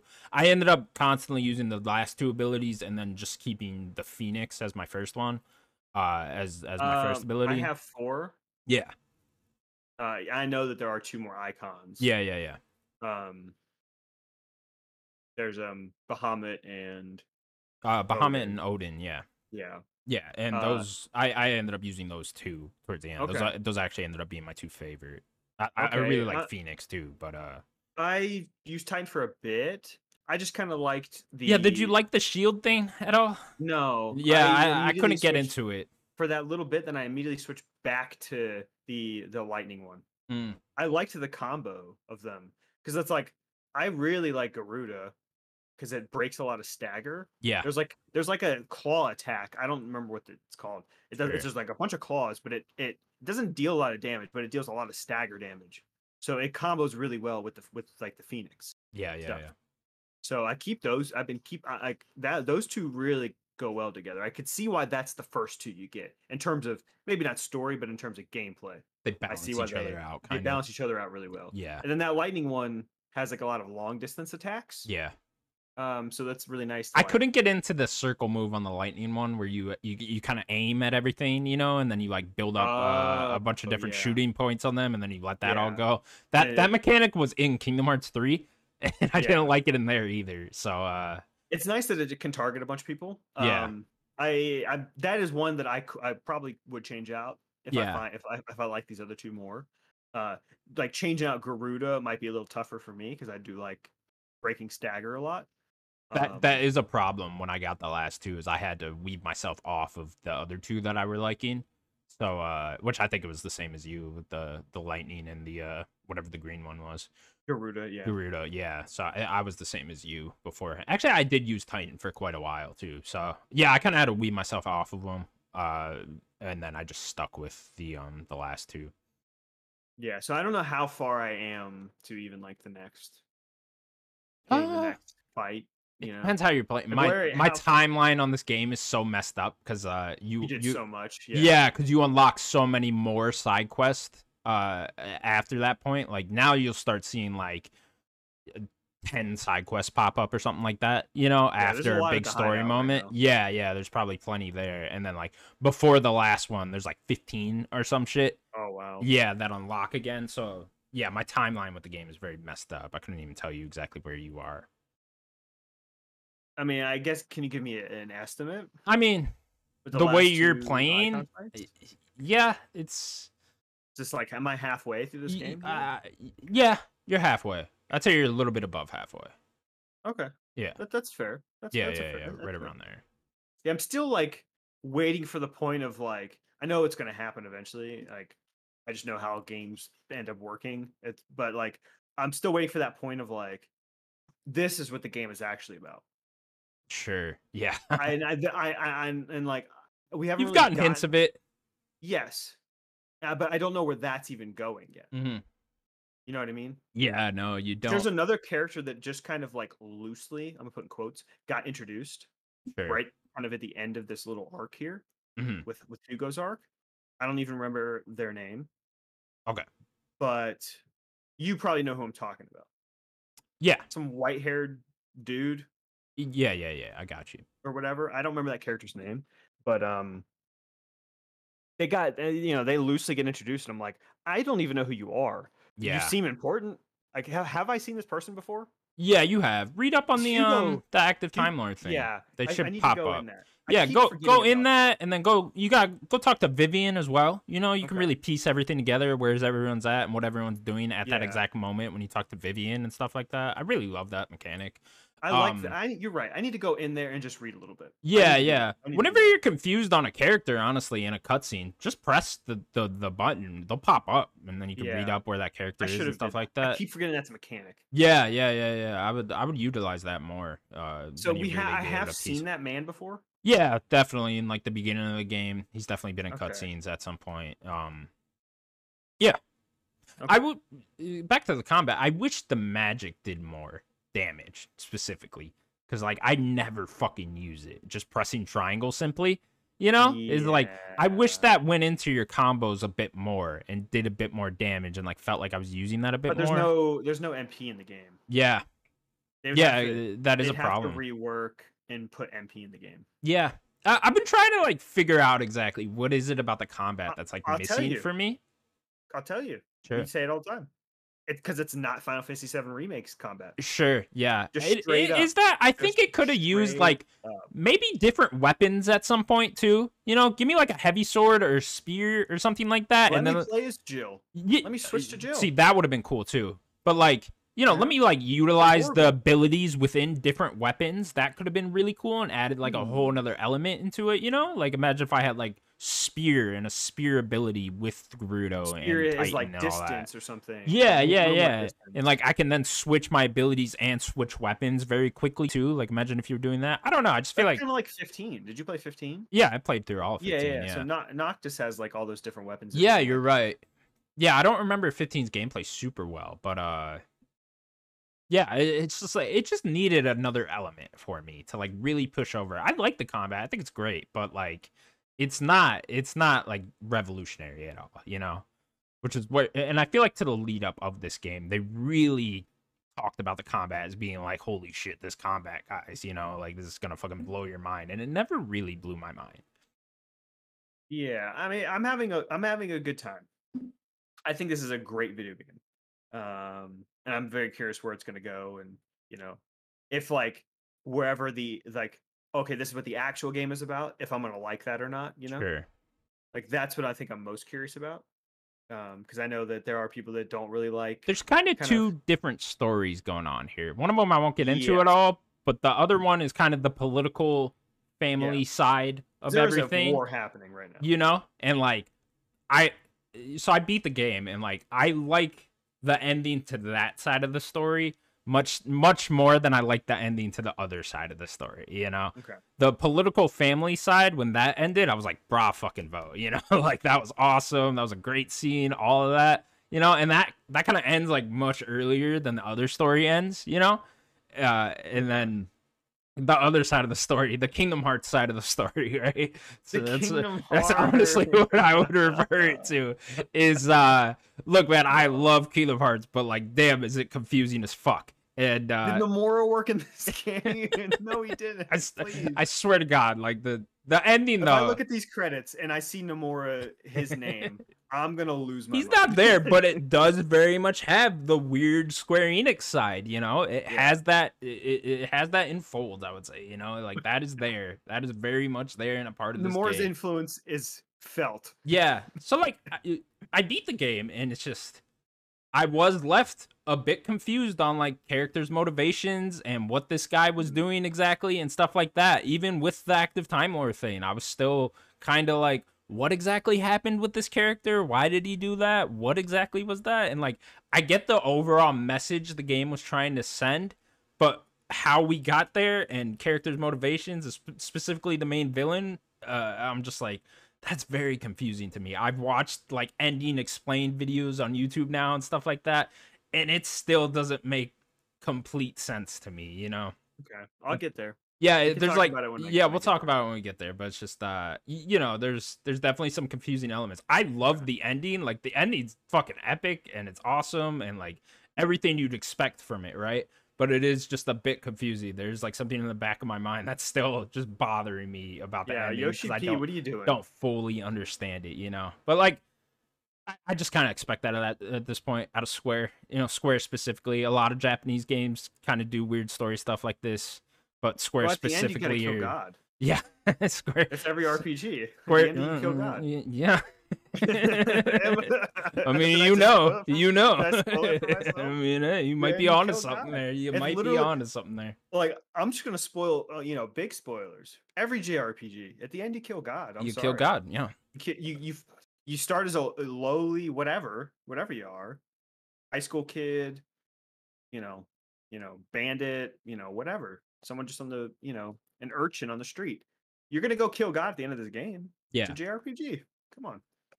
Luckily, though, when it did get more confusing to me and the political family side of the story did end it, that's when I really fell in love with the characters through the side quests, strangely enough, which I know I've been complaining about the side quests the whole time. Yeah. But the end game side quests are fucking incredible, and the character moments within those side quests are so good. There's a lot of, like, we're ending the game type of side quests here, and, like, you get a lot of, like, end game side missions with characters where we're kind of wrapping up that character's story arc, you know, that side character's story arc, and those are really well done, really heartfelt, and, like, I can't recommend those enough because a lot of those were, like, my favorite parts of the game, you know. It's like the last Jill mission, the last Jill side quest, fucking incredible, the last Turgle side quest, fucking incredible, the last Gab one, fucking incredible. I would highly recommend all of those because they were some of my favorite parts of the game. I think I've done two side quests. Yeah.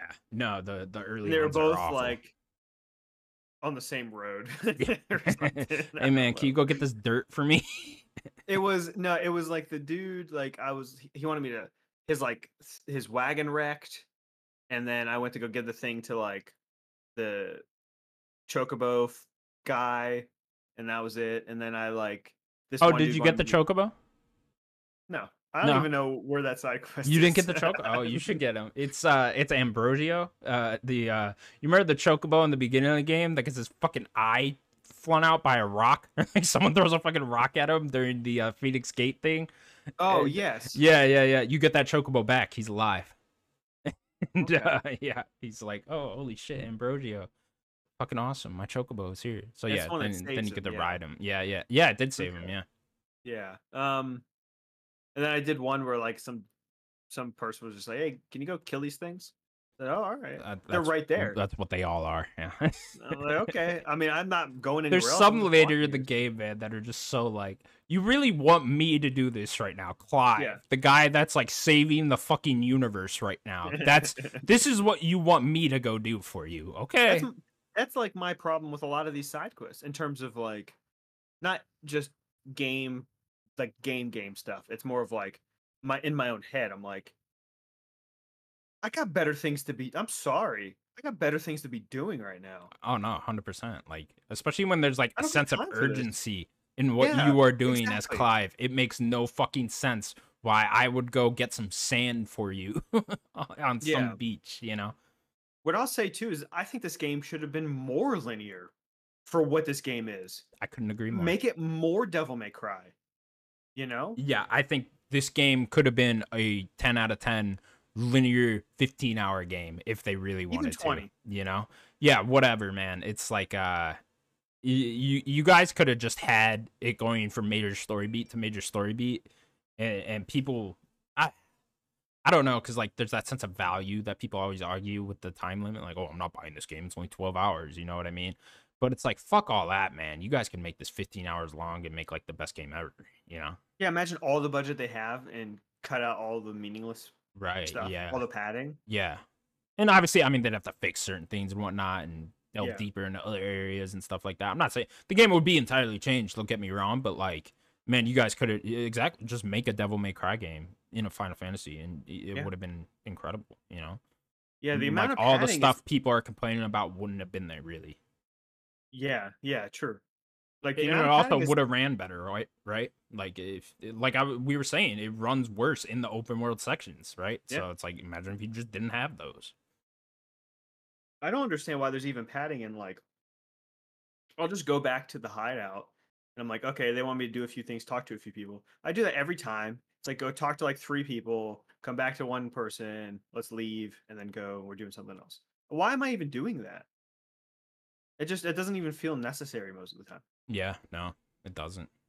It's, the industry needs to get back to accepting 10-ish hour games, you know, 10, 20 hours. Yeah. Games, you know, it's, not everything needs to be open world. Nah, everything. It's like the fucking Armored Core, man. Like, we were just talking about this on Discord the other day. That's 50 to 60 hours long. I thought that was like a 15-hour long game. And they're like, no, this is a giant fucking RPG. Like, what? To be fair, From doesn't make that short game. So they did with the previous Armored Core games, though. This is apparently 5 to 6 times longer than the other Armored Core games. It's but this like, is why? New From. This is New From. I understand that, but it's just like, oh, man, that really pissed me off when I read that. Because I was just like, great, no. I'm going to play through this 15-hour thing the weekend before Starfield, and that's going to be a great time. And it's like, no, it's 50 to 60 hours long. What the fuck? Like, who has time for that? No one. No one has time for this. Ain't nobody got time for that. No. Ain't nobody got time for that. I'm sure that it's probably... Devs like to pump up their numbers when you hear a game's this long. Sometimes it's not that long. Sure. So I'm wondering if it's a little bit shorter than that, because it is mission-based, at least. So if you do the missions well and you do them quickly, it's probably not as long. But yeah, I was just really looking forward to like a really tight From Software game. You know, like a really linear type From Software game. That sounded really appealing to me, and now I'm just like, ah, oh, fuck you. You did not need to add 50 hours into this. I'm just more curious about the like mech customization stuff and the different weapons. No, it sounds awesome when all the previews came out. Like the gameplay sounds like it's gonna be fucking fantastic. I'm just so disappointed that it's another giant RPG. It's like I do not have time for that this year. It's just too many. You'd be maybe if the game came out right now, right? Came out right now, it'd be perfect. It'd be perfect. Beginning of August would have been perfect, knowing how long it is. But now I'm just like, I have no idea when I'm gonna get to Armored Core 6. Definitely. But yeah, I think that's my rough little bit of thoughts. That's about how far I am. I played like maybe 2 nights. That's kind of how far I got from the last time. So cool. I'm trying. I might try to play a little bit more this weekend. Yeah, I really like the game overall, man. I think it's great. You know, like we were just saying, I think it could have just been linear and it would have been fine. Probably would have been even better, honestly, at that point. But yeah, you know, bad side quests. The combat didn't hit the highs I wanted to. I still really enjoyed it, but not as great as I wanted it to be. But still very fun. And then I really love the story and characters overall. I got really attached to the characters by the end. Story a bit confusing with one side of it. But the other side of it, I really loved. So, yeah, it's a great game overall, man. It's curious to see what we're talking about it by the end of the year, you know, where exactly it'll land. But yeah, it's you know, it was awesome. It's cool to see when, you know, you see a game with a trailer, teaser trailer come out, you know, however many years ago. It's finally here and we're done now, and it's just like, oh, it was really good. It was well worth it. Yeah. I want more Jill. I haven't got enough Jill. There was that like that one icon, or that one like little bit there that was like a lot about Jill. Yeah. I guess that would have been like the first third of the game or whatever, right at the end of that third of the game. Like, then we kind of like slowed down on how much Jill we got. Like, am I going to get more Jill? Or yeah, you get more Jill for sure. Okay. Yeah. I would really recommend that side quest at the end specifically with Jill, especially in the Turkle one. You got to do the Turkle one. But yeah, there's a few side quests towards the end. When it gets to like the end game side, what do you mean? They're not open now. They open up. Oh yeah, they open up at a certain point. Yeah, okay. All the good ones open at the point of no return of the game. Yeah, and they make it pretty clear that this is the point of no return. So when those open up and you see like a little you know, green exclamation point above Jill, I would go do that. Okay. Well worth it. What else have I been playing? I played through Oxenfree 1 because Sims recommended doing that before the first one. Yeah, so I was like, fuck it, I'll just play through the first one again. Very quick game. Still really enjoyed it, you know. It's some of the mechanics annoyed me this time with, like, you know, you walk super slow and stuff like that. Yeah. But it's you know, narrative game. Yeah, it's still a great game, very fun story. Love the cast of characters there. So yeah, I really enjoyed that. I have not tried 2 yet. I was gonna say, yeah, you didn't even get to 2 yet. No, I didn't even get to 2 yet. I will this weekend though. We'll get into that. Cool. I've been playing Viewfinder quite a bit. I'm in chapter 4 of that. I haven't beaten it yet, so I think there's 5 chapters in all. So I'm getting towards the tail end of that. Very cool game, man. It's not complicated at all or hard. I'm gonna ask, is it as easy as everyone says it is? It is, yeah. I would say it definitely is. There's some where I've beaten the level and I was like, oh, that was it. Like, oh, wow. I was like, oh, we're done here, huh? Wow, okay, great. But the perspective thing, the whole putting the picture there and then walking into the picture is very cool. It's very trippy. It's I think it's worth it to play the game just to see those, you know, because they do trip you out a lot, and like they do some other things with perspective where like there'll be it's like a trick room sometimes, or like a staircase will be painted like a wall or something, or like a staircase will be painted with like, you know, it looks like you could walk right into it, and then all of a sudden you like walk into a staircase or something like that. They just trick your mind quite a bit with this game, you know, and those things are very cool and fun to see.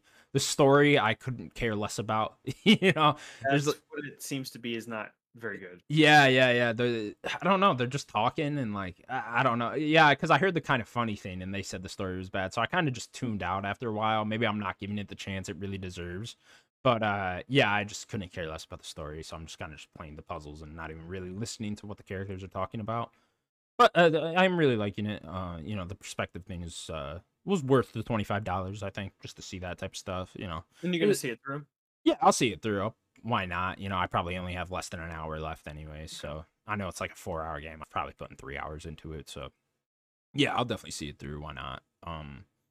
Yeah, I don't know if it's necessarily worth it for everyone. If you like puzzle games, I would recommend it, but this would be a good one to wait for like Game Pass or PS Plus or whatever, you know. I think it'd be a fun one for those. Maybe yeah, not. I'm curious about checking it out, but yeah, if you got time, find room for it. Yeah, if you got time, you got a little bit of spare cash, you know, go ahead, but definitely not like a must play or anything. Yeah, there's like 2 games I want to play. Fun little puzzle game. Next month, so it's like if I could beat Final Fantasy 16 at a decent time, yeah, you know, then maybe this is a game I could sneak in there. Yeah, definitely. What are the other 2?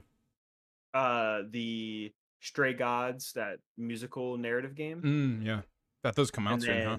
Yeah, it's sometime in August, and then Armored Core. Armored Core, yeah. Yeah, Armored Core's a rough one for me, man. That's just, I'm not delving into that a week before Starfield, so I don't know when the fuck I'll get to it, you know? There's that kind of open period in November for me, so we'll see. But, get to it then, maybe. Yeah, get to it right around then.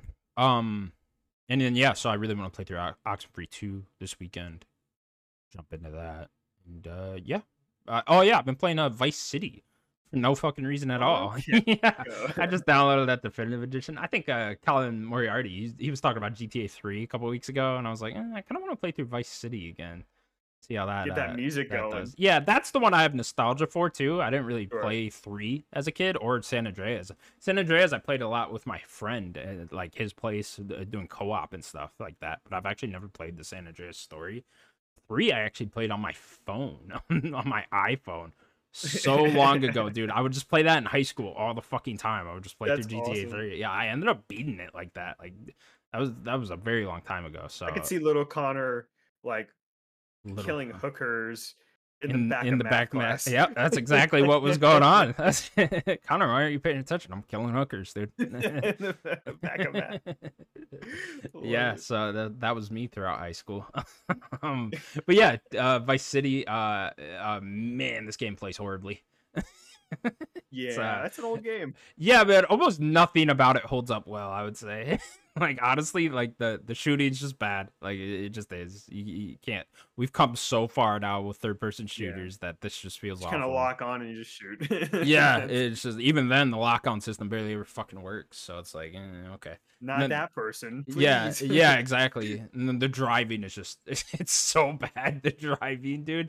Like it is so hard to stay on the road when you're driving in this game. Yeah. Like I'm just, why is it so difficult to stay on the fucking road? So yeah, but I don't know, there's something, it's scratching an itch for me or something about it I'm having fun with, right? Like I'm just playing the time. Yeah, exactly, I'm just having fun with that. So it's weird though, because I feel like games were better than this in that era. When did Vice City come out? 2002? 2000, yeah, something like that, right around there. Yeah, it just, I don't know, I just was like, was this really how bad shooting was back then? I don't know, even the missions. Halo. Yeah, that's a good point. Halo was fucking great, you know? Yeah, Halo 1 was out at that point. No, yeah, that's a really good point. But that is a third-person shooter.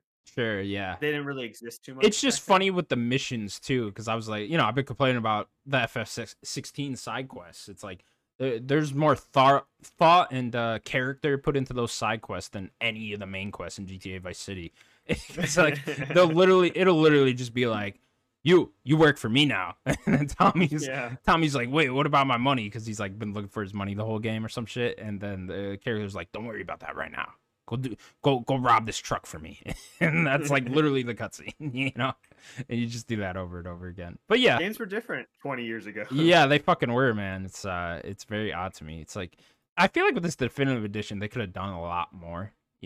Like I guess they would almost have to remake it. But yeah, that's what I was gonna say. For me, and this is just kind of my philosophy in general, is I don't want every game to just constantly be remade. I just want every game to be playable how it is. It can be updated maybe visually just a little bit, but I don't need a lot of work done. I just want every game to be playable. Yeah. On modern hardware.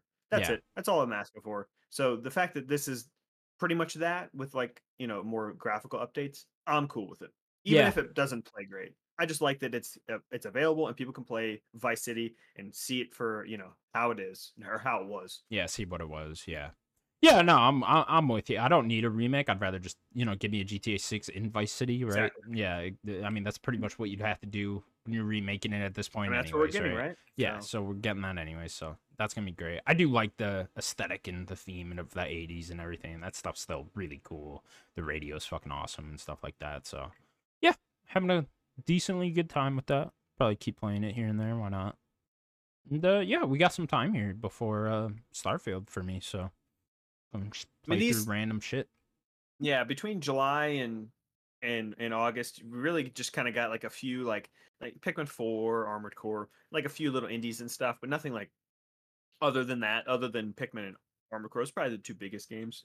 But these 2 months here, kind of the grace period between what we had for these past 6 months, and then what the rest of the year is going to be. So yeah, I figure catch up. Enjoy playing random shit now, because as soon as Starfield hits, that's pretty much it for the year. We're kicking it off. There's so much. Yeah, there's gonna be a lot. So yeah, enjoy it while it's here. I guess this is really the only time this year. I guess there was like a little bit of a down period in like April-ish, but that's really about it. Like 3 weeks maybe. Yeah, exactly. There's not a lot of room to just fuck around with shit this year, so gonna enjoy it while it lasts. Yep. All right. That's going to do it for the Nerdic Gods Podcast, episode 181. Thank you so much for watching. Please remember to subscribe to us over at youtube.com/NerdicGods. You can also find us available on all audio platforms. Daniel, anything else you'd like to say? Yeah, it was a story that we didn't mention, but I want to just kind of shout it out real quick. Go check out Bandai Namco. They just did, like, started a YouTube channel, and they're going to put a bunch of music on there so people can listen to it. That's cool. So pretty awesome. Yeah. That's awesome. All right. Well, we'll see you later, everyone. Bye-bye. Bye, everybody.